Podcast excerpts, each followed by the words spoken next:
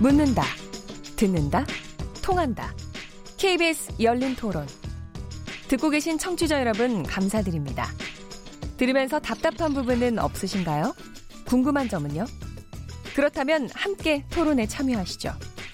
유료 문자 9730을 이용하시면 됩니다.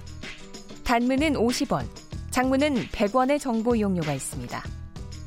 스마트폰 어플리케이션 KBS 모바일 콩을 통해서도 무료로 참여하실 수 있습니다. KBS 열린 토론은 언제나 열려 있습니다. 듣고 계신 KBS 열린 토론은 매일 밤 1시에 재방송됩니다.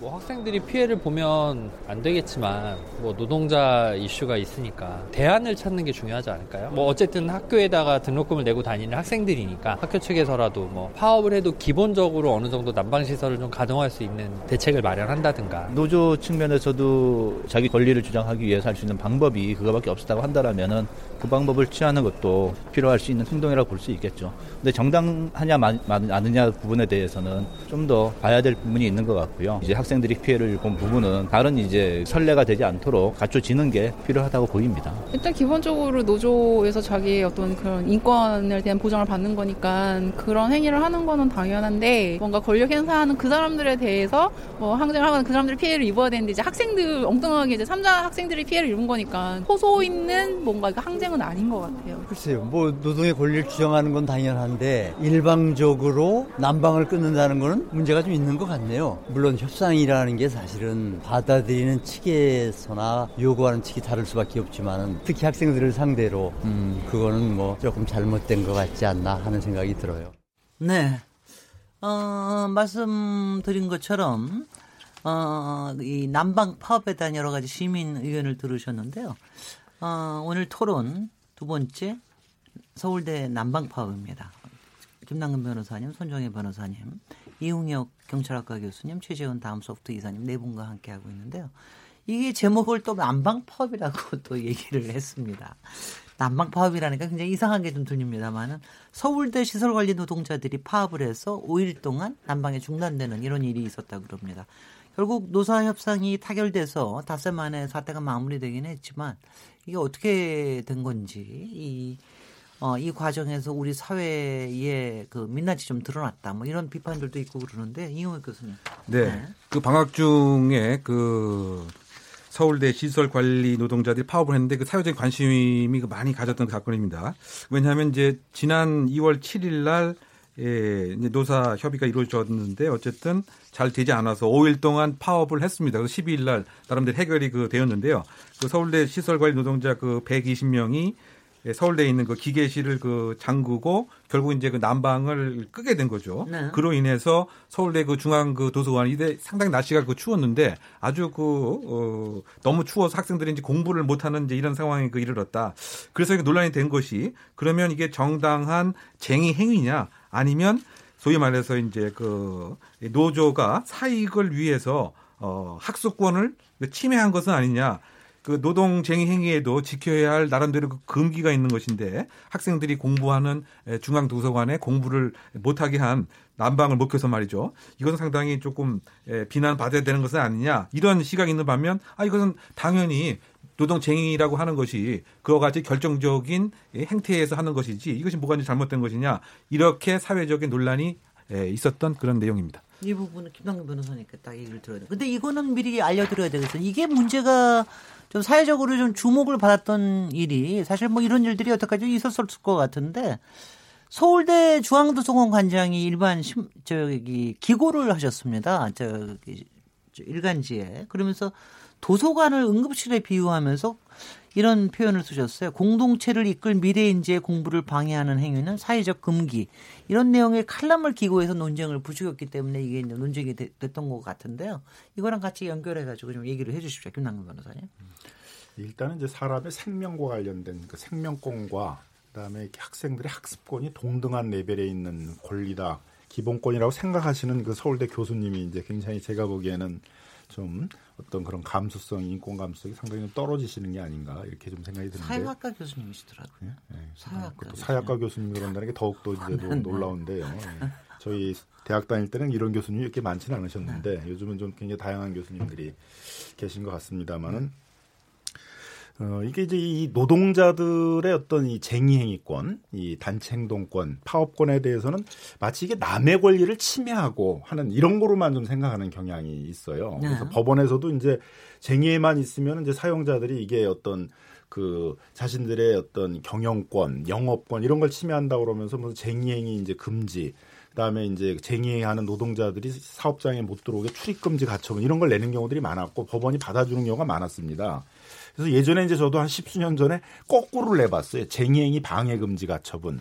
그다음에 출입 방해 금지 가처분. 쟁의행위도 그래요? 네. 헌법에 나와 있는 권리인데 네. 왜 쟁의행위 하러 사업장에 들어가는데 출입을 못하게 막냐. 그래서 출입 방해금 바, 지금 방해하지 바깥에서 마라. PD가 막 웃습니다. 네, 그래서 아, 역시 쟁의- 김남근 변호사다. 쟁의행위를 방해하지 말라 이제 그런 네. 가처분을 낸 적이 있는데 법원이 이제 그때가 되니까 이제 고민을 하더라고요. 아 네. 쟁의행위라는 것도 헌법에 있는 분명히 기본권인데 이것도 방해받으면 안 되는 건데 네, 네. 이건 남의 권리를 침해만 하는 이제 그런 것으로 바라봤던 것에 대해서 이제 그 문제 의식을 갖고 이제 그 출입방해 금지 가처분하고 이제 쟁의행위 금지 가처분을 받아들여 줘가지고 어, 이렇게 정당하게 이제 쟁의행위를 할 수 있도록 이제 이렇게 한 적이 있었습니다만 약간 이제 그런 시각들이 있는 거죠. 이 파업이나 이런 것들은 그냥 남의 권리를 침해하는 것이지 그 자체에 그 파업을 하는 노동자들의 권리다 헌법에 보장돼 있는 기본권이라는 그런 문제 의식들이 좀 떨어져 있는 겁니다. 네.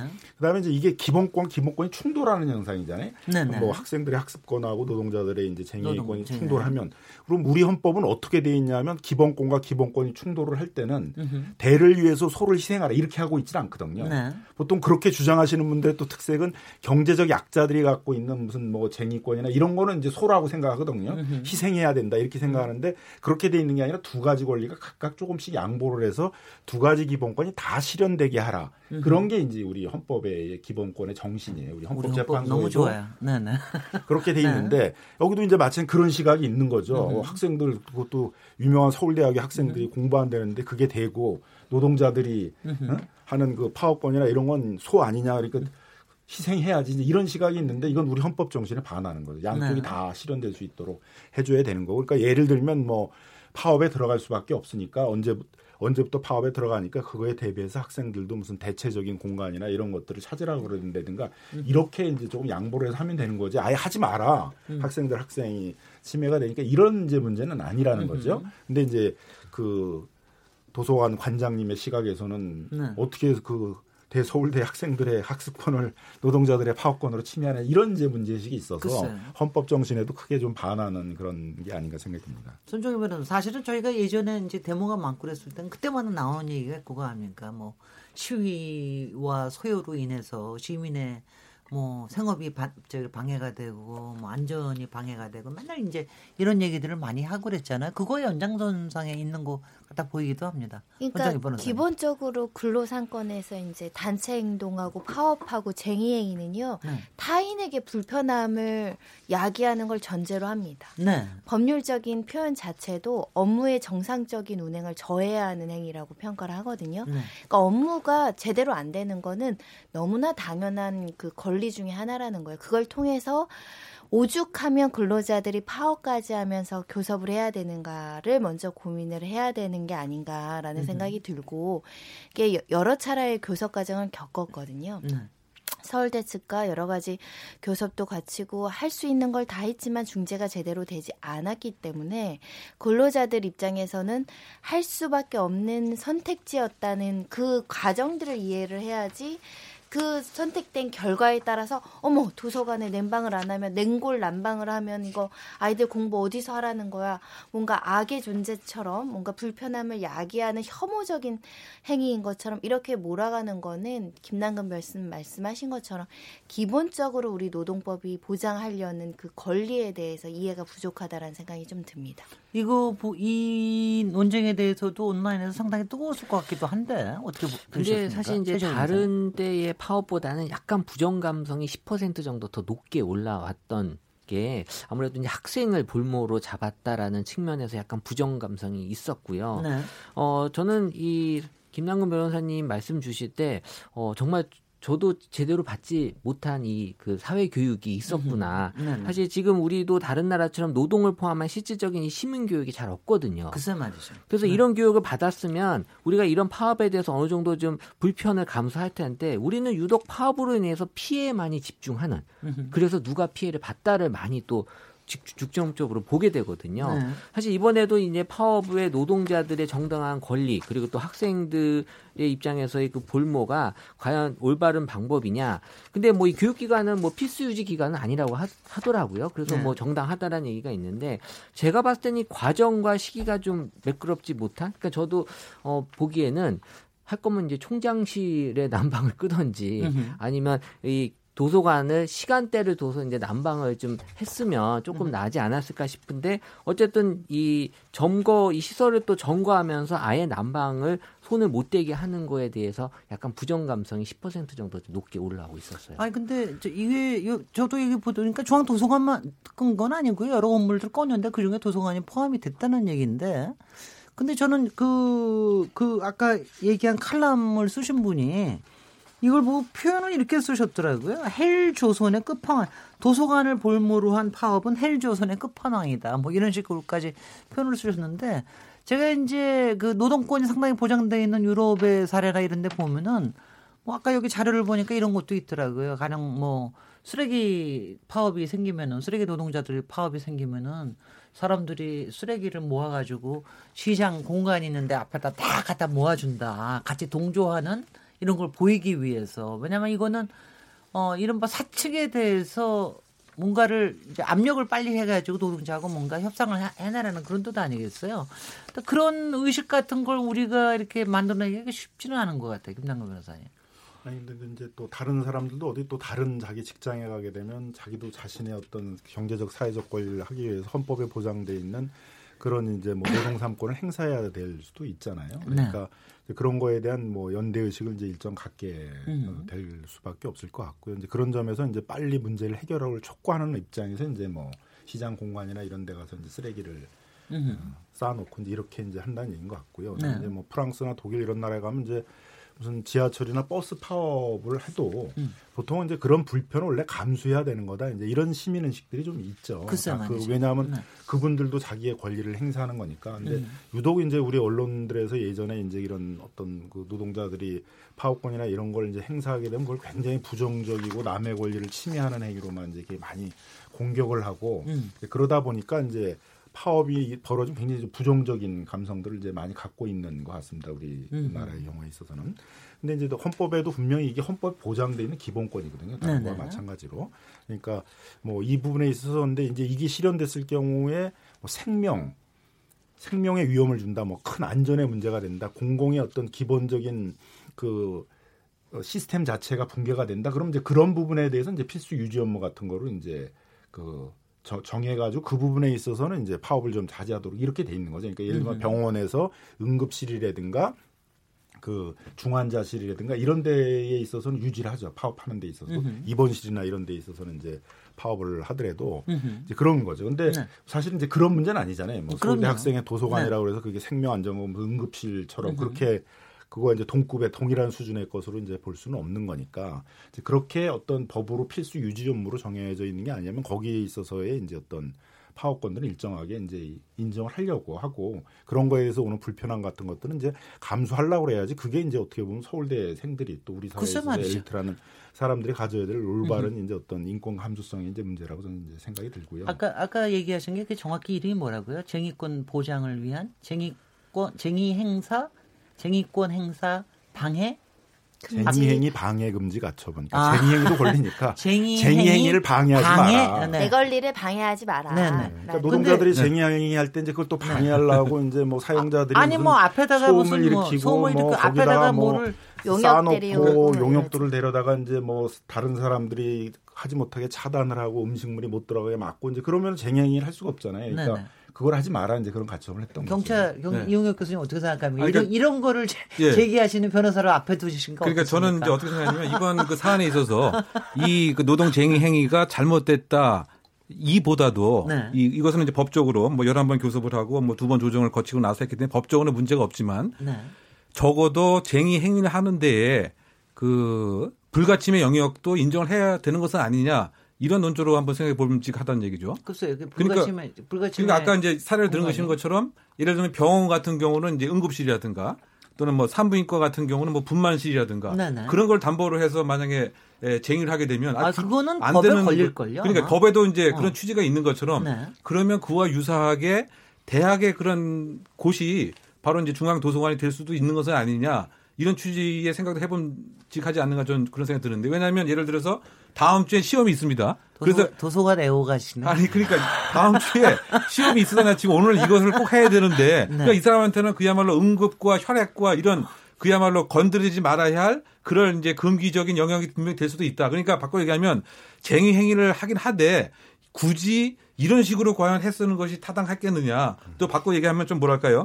뭔가 조금 어떻게 보면은 가장 효과적인 방법을 쓴 셈이죠, 사실은. 이 노동 그 단체에서는. 왜냐하면 그 아프고 치명적인 것을 탁 건드렸으니까 학교 측에서도 결국은 이제 5일 만에 결국 이제 그 협상이 이루어진 뭐 이런 셈이지만 또 이것을 조금 비판적으로 보게 되면 그 다소 영악한 노동쟁의 행위가 아니었느냐 또 이런 생각도 해봄직하지 않는가 이제 그런 생각이 드는데 그러니까 제 얘기는 요약하게 되면 노동쟁의는 분명히 이제 예, 존중받아야 되는데 그것도 너무 그렇게 그 아픈데 치명적인 것까지 건드리면서 하는 것이 과연 타당한 것인지 아니면 아, 근데요. 예. 조금 제가 좀 저기를 하자면은 요번에 그 쟁의가 다섯 만에 해결이 된 거는요. 그게 뭐 중앙 도서관을 뭐 했기 때문에 그 문제가 된 게 아니고요. 중앙 도서관을 헬 조선의 끝판왕이라고 얘기했던 그, 그 칼럼을 쓰는 것 때문에 갑자기 너무너무 여러 가지가 조목이 들어와서 그것 때문에 한 거고요. 그다음 또 하나는 신임 총장 서울대 총장이 들어오셨습니다. 네, 네, 네. 마침 취임을 하셔서 또 마침 취임을 했기 때문에 그렇게 또 저기 아마 파업을 했던 것 같기도 하고요. 그래서 그래서 재빠르게 아마 좀 저희가 듣던 게 아닌가 싶은데 그러니까 뭐 제가 보기엔 뭐 이제 물론 이제 논쟁이 될 수는 있을 것 같아요. 네. 그래서 서울대 총학생회도 이제 학생들이 처음에는 이제 이 도서관에 대해서만큼 이제 난방을 중단하는 다- 그건 네. 이제 하지 말아달라 이렇게 요구를 했다가 또 사회적 비난이 심해지니까 뭐 같이 연대하겠다 그러고 이제 학생들에게 그렇게 학생회에서 뭐그 뭐예요 그 열팩인가요? 그, 핫팩. 그 핫팩 핫팩 이제 이런 것도 나, 나눠주고 이제 그런 학- 청학생회 차원에서 학생들을 좀 도움을 주면서도 어쨌든 우리가 이런 거 정도는 이제 감수해야 된다라는 그런 행동을 이제 보여줬다라고 생각이 듭니다. 네.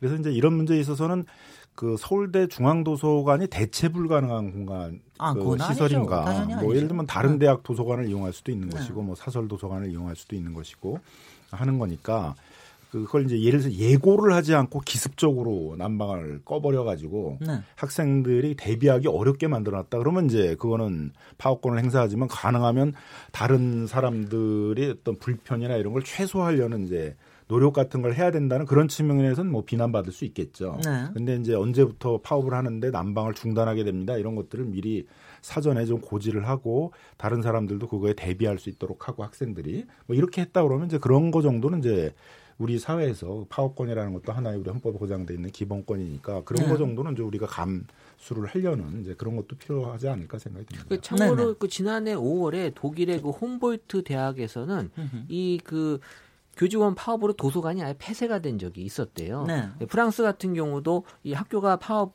을 하면 이 교직원들이 도서관은 당연히 폐쇄가 되고 이런 일들이 사실 어 유럽이긴 하지만 뭐 도서관이라고 하는 게 이렇게 폐쇄가 될 정도긴 한데 우리는 아무래도 또 입시 위주나 이런 또 교육 열이 강하다 보니 이 도서관에 대해서 좀 예민하게 그런 입시가 좀 아니라 저기 저- 자격증. 취직 예, 취직. 취직 취직 시- 쪽입니다. 예, 그다음에 그래서 뭐, 이번에도 뭐 자격증 준비하는 그 시즌하고 많이 좀 겹쳐온 부분들이 있어서 또 거기에 대한 또 이렇게 반론들이 좀 많이 올라오긴 했었어요. 네, 근데 아마 저기 아까 김남근 변호사님 잠깐 얘기하셨지만 그 서울대 총학생회의 그런 당초의 태도에 대해서 굉장히 또 비판이 굉장히 있었던 모양이죠. 엘리트주의라고 상당히 네, 뭐 있었습니까? 그런, 이제 그런 비판이 있었던 것 같습니다. 또 일부 학생들이 대자보를 이제 붙였는데 이제 마치 이제 가정부가 그 보일러실을 점거하고 집주인 행세하는 거다. 뭐 이제 이런 식의 또 비판을 해서. 그래서 이게 네. 서울대 학생들이 이게 지성인들인데 이제 이런 식의 파업에 대해서 그렇게 비아냥거리듯이 이제 그런 태도를 보이는 것들이 이제 올바르냐 그래서 이제 그런 사회적 비판도 많이 좀 있었던 것 같습니다. 그래서 어 뭐 어쨌든 이제 서울대 같은 그런 지성인들이라면 오히려 지성, 사회 왜 전체적으로 지성, 왜 서울대 생임 지성이냐고 누가 그래요?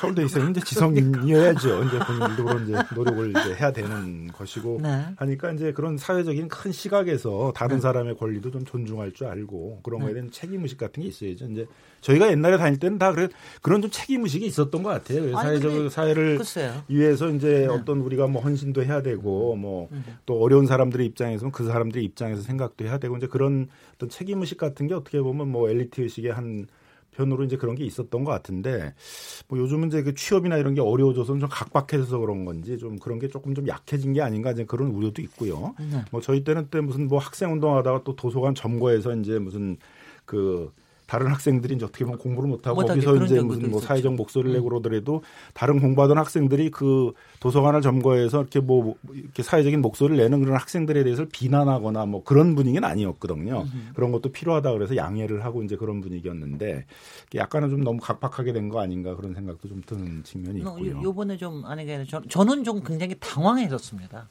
당황 이걸 도대체 어떻게 어떻게 봐 우리 후배들을 어떻게 봐야 되는가 막 네, 이걸 아까 처음에 언론에서 굉장히- 만들어내는 프레임의 영향이 좀 있어요. 왜냐하면 네. 어떤 파업이 발생했을 때 언론 보도의 어떤 경향에 있어서 파업으로 인해 불편하다. 시민들 음. 발이 묶였다.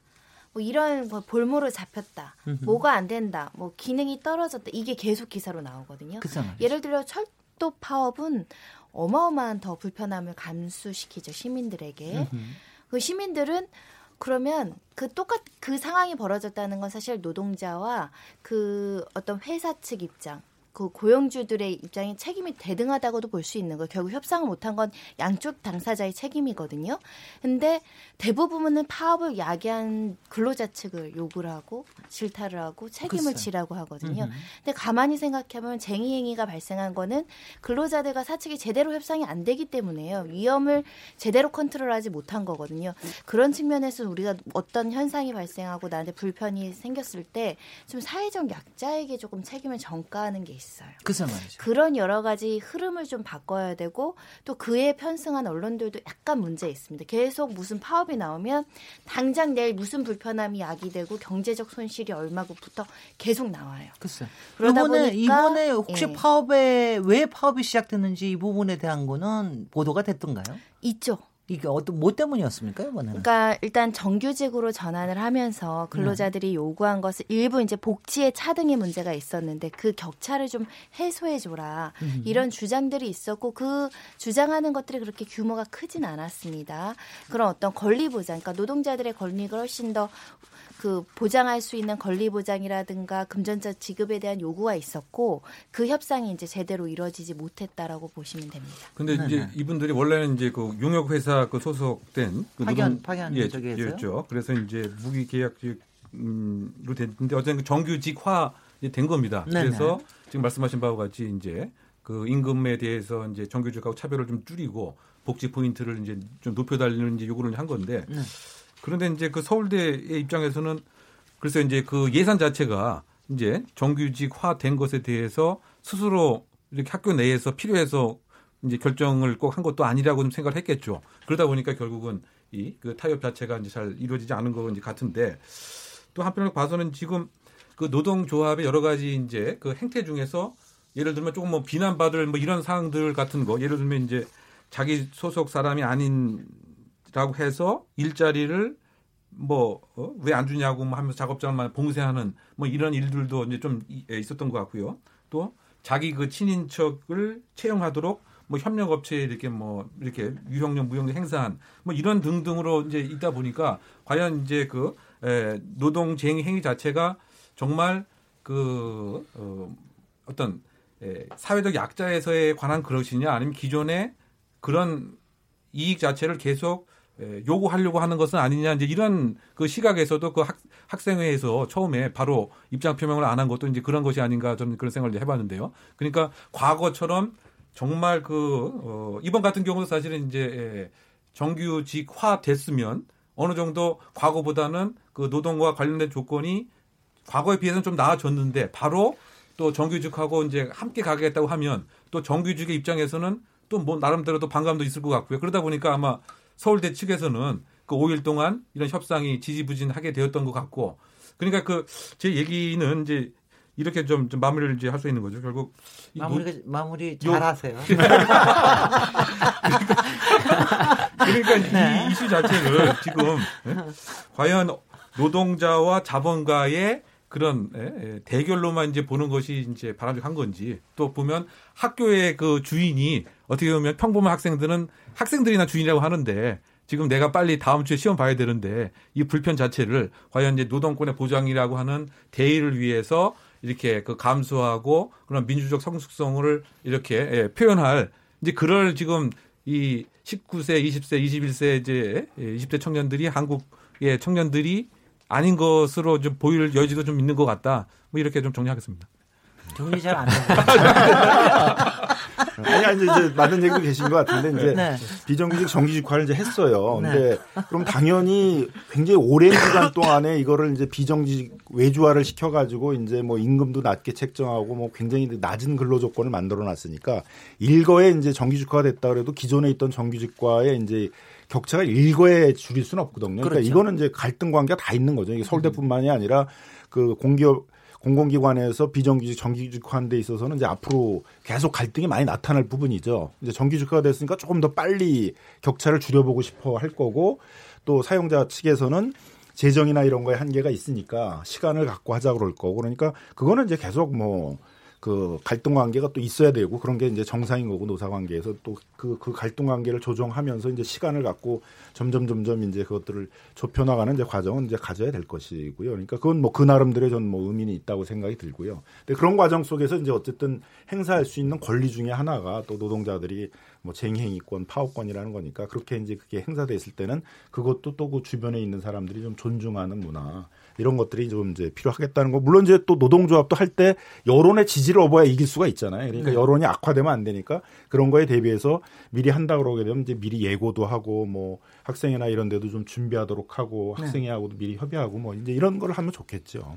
이번에 서울대 그 총학생회나 혹은 또 중앙대 중앙 그 도서관장 뭐 이런 부분에 대한 비판의 여론도 좀 있었습니까? 있, 었습니까 네, 그렇습니까? 사실 이게 다른 파업과 달리 이제 학생을 볼, 볼모로 한다. 그리고 또 어, 서울대라는 그런 또 이 김남근 변호사님이 주장하시는 어, 그런 부분들도 지성인의 대학. 네, 제가 보기엔 연대도 지성인이거든요. 아, 네, 네. 뭐 서울대만 지성이라고. 네. 그래서 이런 부분들에 대한 다른 파업과는 다른 요소가 분명히 있었고요. 네. 또 이번엔 또 특별히 비정규직의 정규직화에 대한 어떤 차별성에 대한 이슈가 나왔는데 네. 그러니까 사실 기존의 그 정규직과 어떻게 차별화를 둬야 되느냐 형평성 에 있어서 기존 정규직이 또 역차별을 받는 거 아니냐 네. 그런 관점에서 이 비정규직이 정규직화 됐을 때 고용의 안전성만을 보장해 주는 게 아니라 어디까지 대우를 해줘야지 이게 맞는지 똑같이 가야 되는 건지에 대한 어, 기존에 잘 정의되지 않았던 부분에 대해서 이번 사건을 계기로 해서 많이 좀 이슈화되는 부분들이 있었어요. 네. 네. 네. 손정희 변호사님, 손정희 변호사님은 어, 떤 지성인의 대학을 다니셨는지 모르겠으나 네. 이번에 총, 아니 모든 대학과 총학생 아, 뭐, 네. 총학생회 총학생의 애초의 태도와 그 다음에 다시 바뀐 거 이런 거 이런 현상에 대해서는 좀 어떻게 보십니까? 네, 총학생회가 과거에는 사실은 사회적 문제에 관심이 많았습니다. 그런데 음. 요즘에는 학생 개인의 문제, 20, 30대, 20대 청년들의 그 어려운 청년 실업의 문제라든가 사회적 불평등의 문제라든가 기회 평등에 관심 많이 갖게 됐어요. 그러니까 상대적으로 사회의 문제보다 개인의 문제에 집중하는 경향도 보이고 있거든요. 그런 일련의 현상이라고 생각합니다. 왜냐하면 예전에는 대학생이라는 것이 어, 그래도 많은 기회가 주어졌는데 요즘은 그렇지 못하다 보니까 아무래도 사회를 문제를 더 집중하기보다는 지위가 조금 더 불안정했다는 그런 지위에서 오는 저, 혼란이라고 저는 보이고요. 하지만 그 총액상회가 요번에 보인 문제가 그렇게 큰 문제라고 생각하진 않습니다. 왜냐하면 내부에 여러 가지 의견이 있겠죠. 학생들 불편하다 나 당장 내 앞에 이런 상황이 불편하다 그런 부분의 목소리가 당연히 있었을 거고 그걸 또 반영해야 되니까 학생회가 그렇게 조치를 하지 않았을까 싶은데 그럼에도 불구하고 중간에 수정을 했다는 건 우리 사회가 또 우리 대학교 사회가 연대 의식과 사회 공동체 의식이 살아 있다. 아직은. 예, 개인주의, 이기주의 이런 문제가 지적되고 있지만 아, 이런 문제가 있구나. 아, 우리가 이거에 대해서 잘못 생각했구나 하면서 의견을 수정할 수 있는 그 음. 융통성과 다양성이 여전히 존재하고 있다라는 부분에서는 건강하다라고 생각합니다. 예. 좋은 말씀 고맙습니다. 조금 보이네요. 이기 총학, 총학생회가 이제 그런 건 또 굉장히 모범적으로 보여준 것 같아요. 네. 또 사회적 비난 여론이 있고 하니까 그 문제를 다시 논의하자 그래서 음흠. 단대 학생회장들 다 모으고 해서 다시 또 집단적인 논의를 통해 가지고 어, 자기들 나름대로의 다시 원칙을 세워 가지고. 뭐 일단 연대 하겠다고 나오고 학생들한테도 뭐 불편을 좀 감수해 해달라고. 달라고 부탁을 하고 또 그걸 또그 조금이라도 지원하기 위해서 뭐 핫팩 같은 것도 지원하고 이랬던 글쎄요. 모습은 이제 어, 굉장히 이제 총학생회가 민주적이고 음흠. 이제 그런 어떤 성숙한 모습 같은 것들을 보여준 것이 아닌가도 생각이 듭니다. 네, 아마 요 요 이 기회에 그 노동자들의 사실 요번에 난방이라고 얘기가 나와서 노동자들의 그 휴, 휴게 공간조차 냉, 냉, 냉방이나 뭐 난방은 잘 안 되고 휴게 공간 자체가 없어가지고 고생한다는 이런 얘기도 많이 들어보셨잖아요. 고 노무현 아 죄송합니다 노회찬 의원이 그 국회 노동자를 위해서 어, 휴게 공간 마련해주고 그런데 그것도 아직 입법화가 못 되고 있고 이러는 것 같은데 혹시 그 문제 어떻게 생각하세요? 지침은 있다라고 하는데 실제로 지켜지지 않고 있는 거죠. 네. 사실은 이게 노동자들이 굉장히 어려운 열악한 환경뿐만 아니라 바라보는 저희들도 굉장히 불편합니다. 제가 그럼요. 무슨 화장실에 갔는데 어디 쪼그리고 어르신이 앉아서 옆에 계시고 옆에 계셔서 옆에서 공간에서 쉬고 계신 거 보면 갈 때마다 죄송해요. 글쎄요. 네, 그런 생각을 보면 이게 사실 우리가 신경 써야 되는 부분이다라는 생각이 들고 문제는 이런 휴게 장소에 대한 지침과 기준과 가이드라인이 있는데 지켜지지 않을 때 제재가 없으면 사실은 실효성이 없는 거죠. 네. 예, 그런 측면에서는 조금 더 실효성 있는 대책을 해야 되고 네. 구성원들이 좀 가서 이야기를 해야 될 것 같습니다. 음. 예전에 어떤 아파트에서 어떤 학교에서 관리실 직원에 뭐가 없다고 해서 자비로 학생들이 뭐 침대 같은 것도 놔드리고 에어컨도 놔드리고 뭐 이런 기억이 있는데 이거는 사실은 사업주들이 해야죠. 조금 더 강력한 대책을 세워 주실 바랍니다. 네, 예. 네. 여기서 저 청취자들께서 보내주신 문자를 좀 들어보도록 하겠습니다. 정의진 문자 캐스터. 네, 안녕하십니까. 문자캐스터 정의진입니다. KBS 열린 토론 목요일 코너죠. 키워드 토크의 두 번째 키워드로 난방 파업이 드러낸 우리 사회의 민낯에 대해 이야기 나누고 있는데요. 청취자 문자 소개해드리겠습니다. 네, 먼저 콩으로 의견 주신 지리산 불곰이라는 아이디를 쓰시는 분. 유럽에서는 시설 노동자 파업이 흔하게 벌어지는데 누구 하나 탓하는 사람 있습니까? 선진국한테 배워야 한다는 말 하면서 왜 이번엔 예외인가요? 서울대 시설 노조가 학생들한테 핫팩도 나눠줬다는데 약자의 기본권을 존중해야 합니다. 옛날 선비들은 냉골에서도 공부 잘했다는데 너무 예민하게 굴 필요 있나요? 신건일 청취자. 날씨가 너무 추운데 난방을 끄는 건 너무한 거 아닐까요? 합법 파업이라는데 이해가 안 되네요. 전 기계실 점거는 형사 처벌을 해야 한다고 생각합니다. 해주셨고요. 별밤이라는 아이디를 쓰시는 분. 성장 위주 경제 정책을 펼쳐온 결과가 아닐까요? 우리 사회가 언제부터인가 대를 위해 소를 희생한다는 걸 당연시 여겨온 것 같습니다. 라고 보내주셨네요. 이제도 청취자입니다. 대한민국은 노동자의 권리에 있어서 너무 후진국입니다. 생각을 바꿔야 합니다. 휴대전화 끝자리 5550번 쓰시는 분. 근로자의 생존권과 학생들의 학습권이 대립한다면 뭐가 문제일까요? 저는 학습권도 생존권만큼 절박하다고 생각합니다. 근로자들만큼 절박하게 인생의 하루하루를 버티는 학생들도 많아요. 저는 도서관만이라도 제외하고 쟁의를 했다면 더 설득력이 있었을 거라고 생각합니다. 콩으로 의견 주신 제재라는 아이디를 쓰시는 분. 서울대가 아니고 다른 대학이었다면 그런 글을 썼을까요? 어째서 서울대 졸업생만이 미래 사회를 이끄는 주인공인 것처럼 이야기하는 걸까요? 공부 잘한다고 우대하는 사회적 분위기가 문제입니다.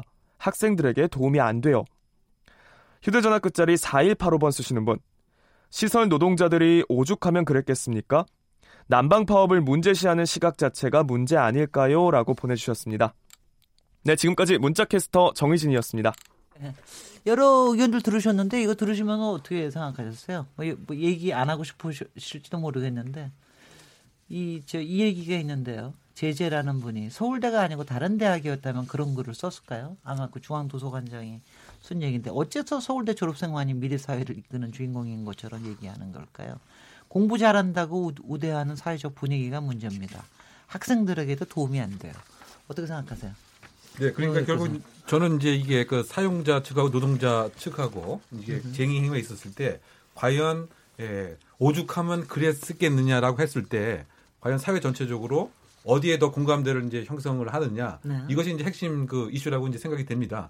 그래서 그 과거 같으면은 아 이건 사용자가 정말 잘못했다라고 많이 생각을 했을 텐데 최근에 이래서는 반드시 이제 과연 이제 그런 것이냐 이 부분에 대해서는 공감대가 조금 조금 과거보다는 좀 공감대 영역이 좀 축소된 것은 아닌가 저는 좀 그런 생각을 해봤는데요. 네. 어쨌든 이번 그 이슈도 결국은 이제 그 어, 노동권과 그 다음에 이제 학교라고 하는 나름대로의 그 자본권 간의 예, 하나의 이런 부딪힘 그런 영역인데 다만 저는 그렇다고 본다면 학생들이 나름대로 좀 따질 대상을 좀 있어야 될 것 같은데 네. 그러면 이 학생들은 그 학교 측에만 이제 예를 들어서 잘못했다고 이제 따져야 되는 건지 아니면 예, 노동자 그 측에도 무엇인가 의견 표면을 예를 들면 내가 지금 중요한 이런 시험과 이런 것 등과 관련돼서 뭔가 이렇게 얘기할 수 있는 창구도 좀 함께 좀 있어야 되지 않는가 그래서 좀 중립적으로 한번 생각을 해봅니다.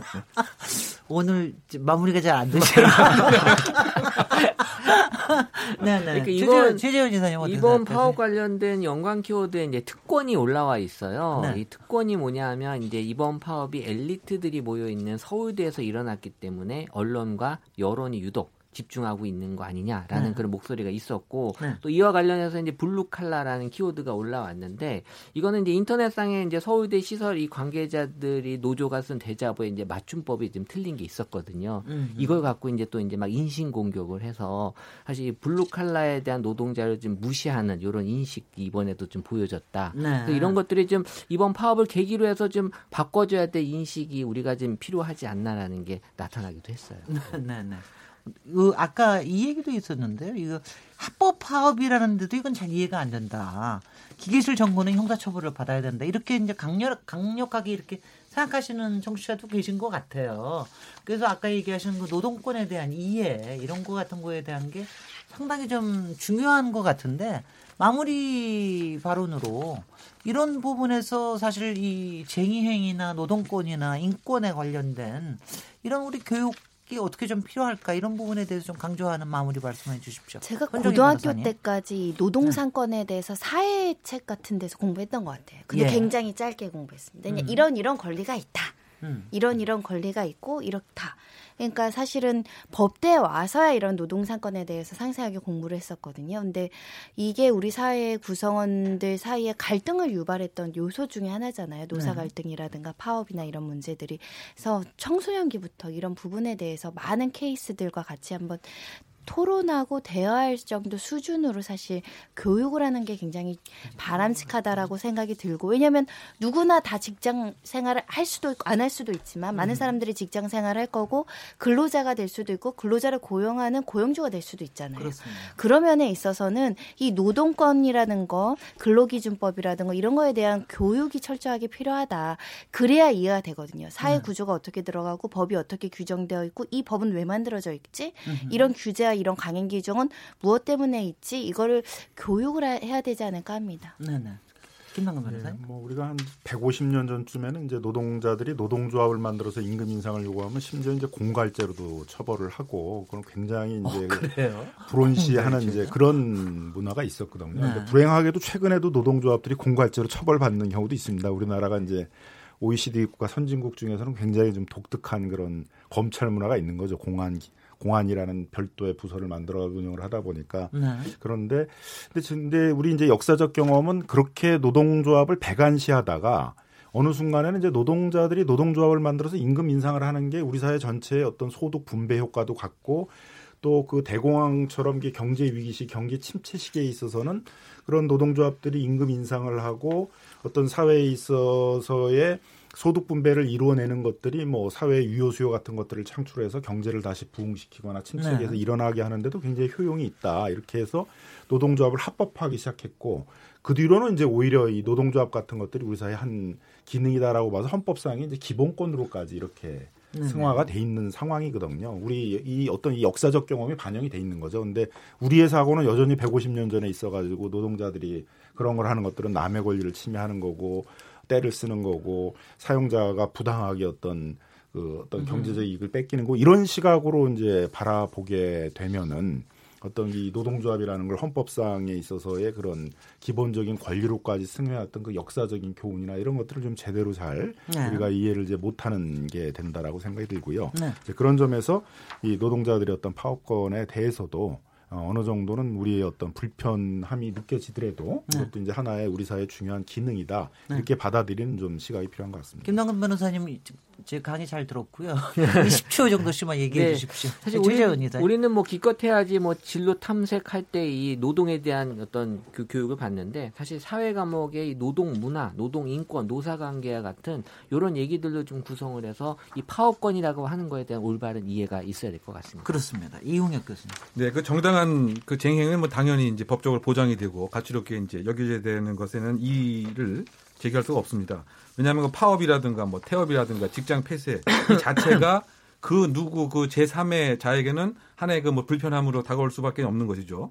다만 저는 그 제3의 자가 그 불편을 그 수인하고 어, 용인하는 이제 그 범주도 뭔가 이렇게 그 금기되는 그런 부분은 뭐 어느 정도는 그 사회 내에서도 좀 인정을 해야 되지 않는가 이렇게 마무리로 요약하고 싶습니다. 네네.